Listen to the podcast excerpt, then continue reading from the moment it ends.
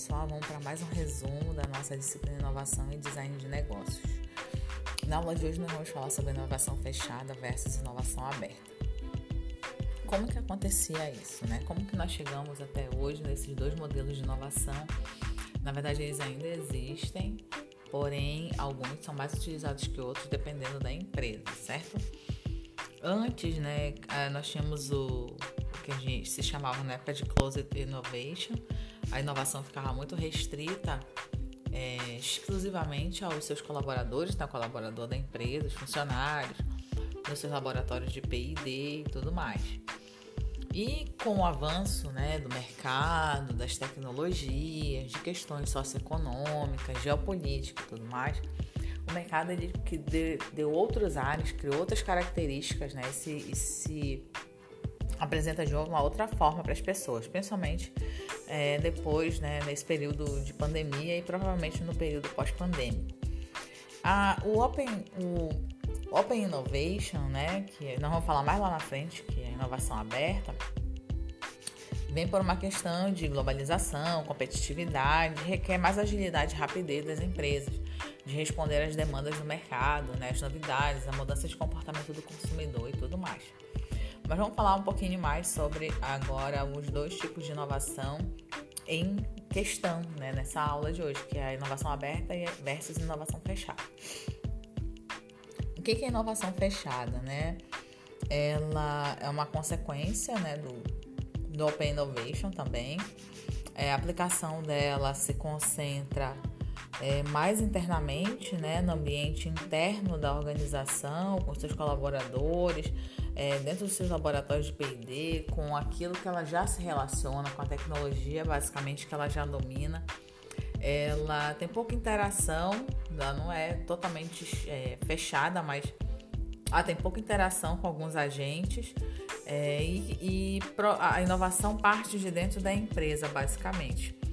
Ela é focada na capacidade interna da, da empresa, né, da organização de produzir, de desenvolver os seus produtos, as inovações e tudo mais.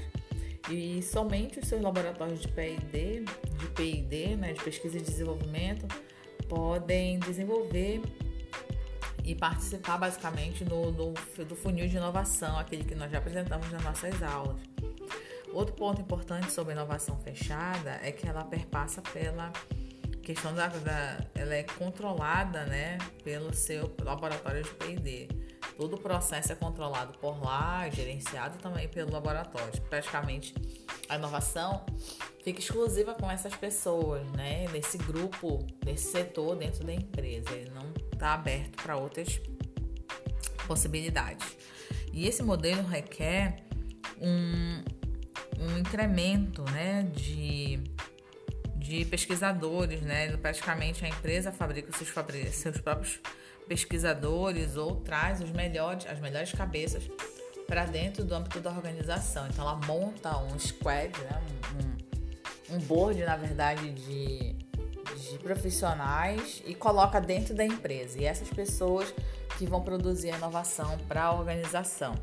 Diferente, muito diferente do da inovação aberta, né, que tem uma característica muito própria, né, que a, a inovação aberta é um termo utilizado desde 2003, onde abrange uma possibilidade maior da empresa inovar por conta da proximidade que ela tem com outros mercados, outros profissionais, até porque ela não, não necessita, na visão né, da inovação aberta, é, que todos os profissionais que ela precisa estejam dentro da empresa. Ela pode acessar esses profissionais a qualquer tempo, a qualquer momento, é, diante de uma estratégia aí que ela vai adotar para que essa inovação possa acontecer. Então, não há obrigatoriedade de ter essas pessoas contratadas dentro da empresa.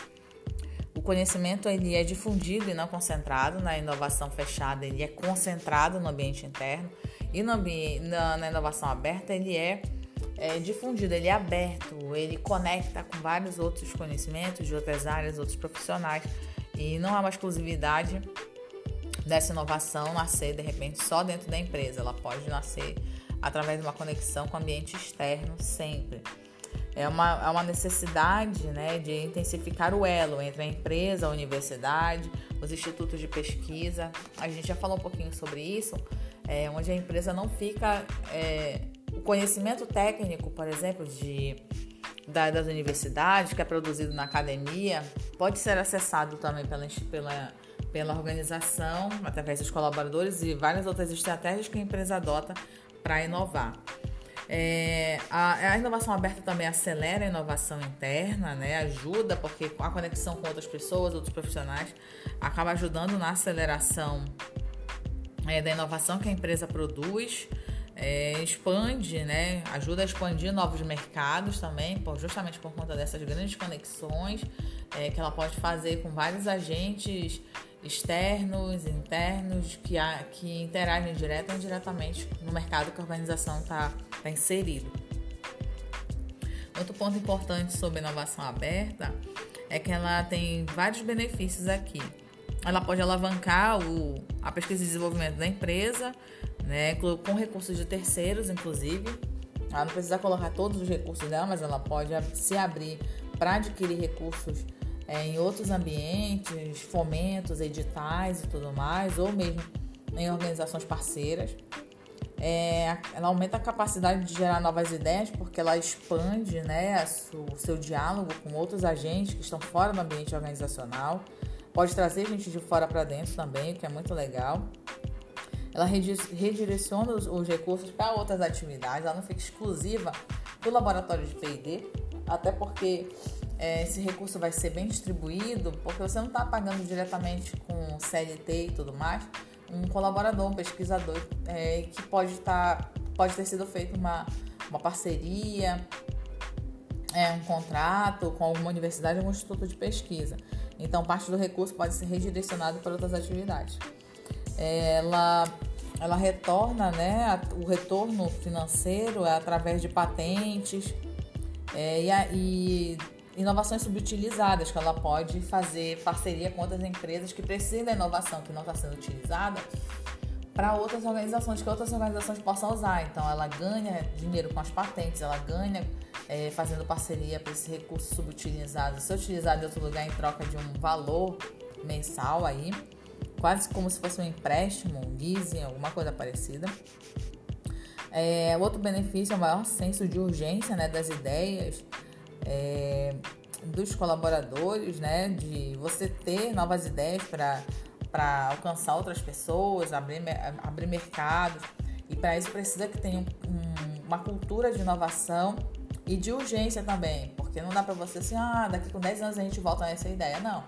Imagina agora na pandemia, né? O que, que as empresas estão pensando? Então a inovação tem que ser constante, ela não pode demorar muito para acontecer.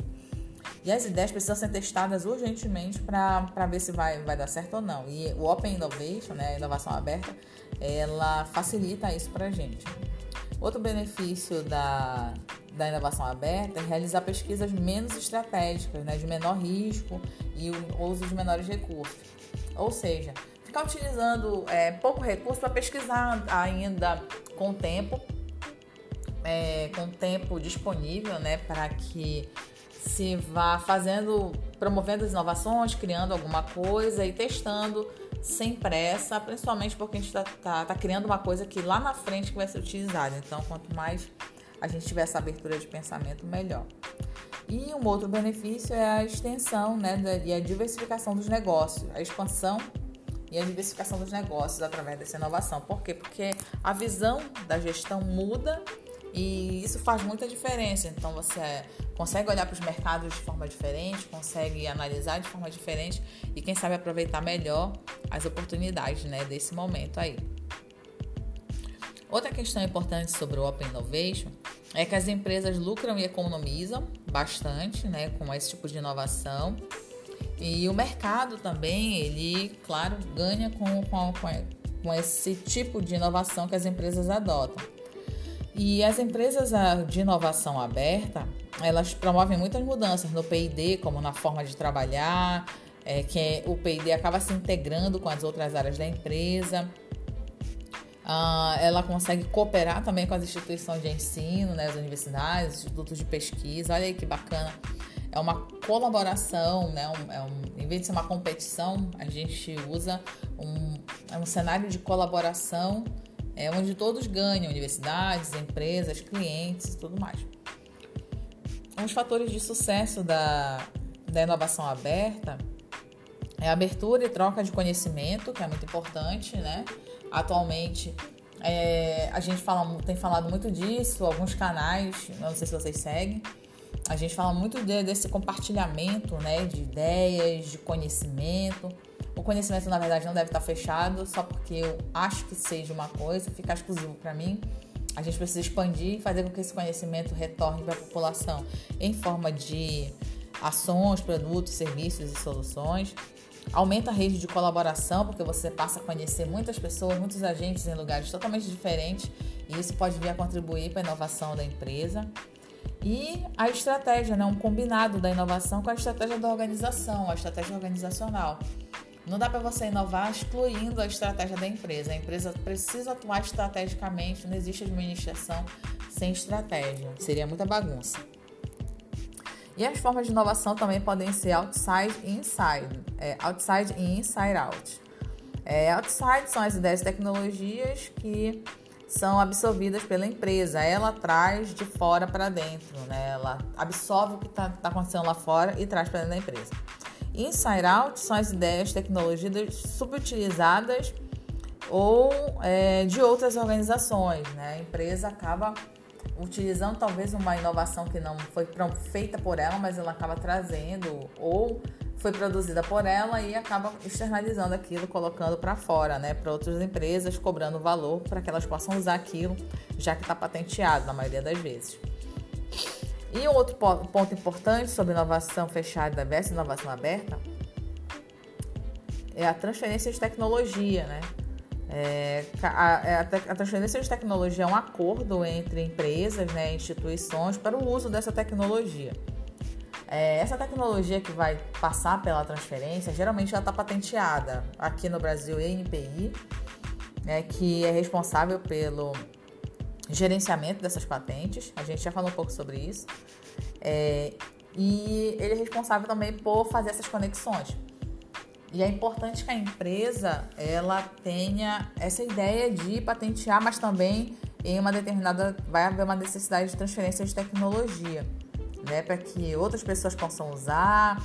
É, no caso, até por questões humanitárias, né, que são pode ser o grande objetivo aí de abrir, quebrar patente, fazer transferência de tecnologia, como a, pode acontecer com as vacinas, no caso atualmente no Brasil.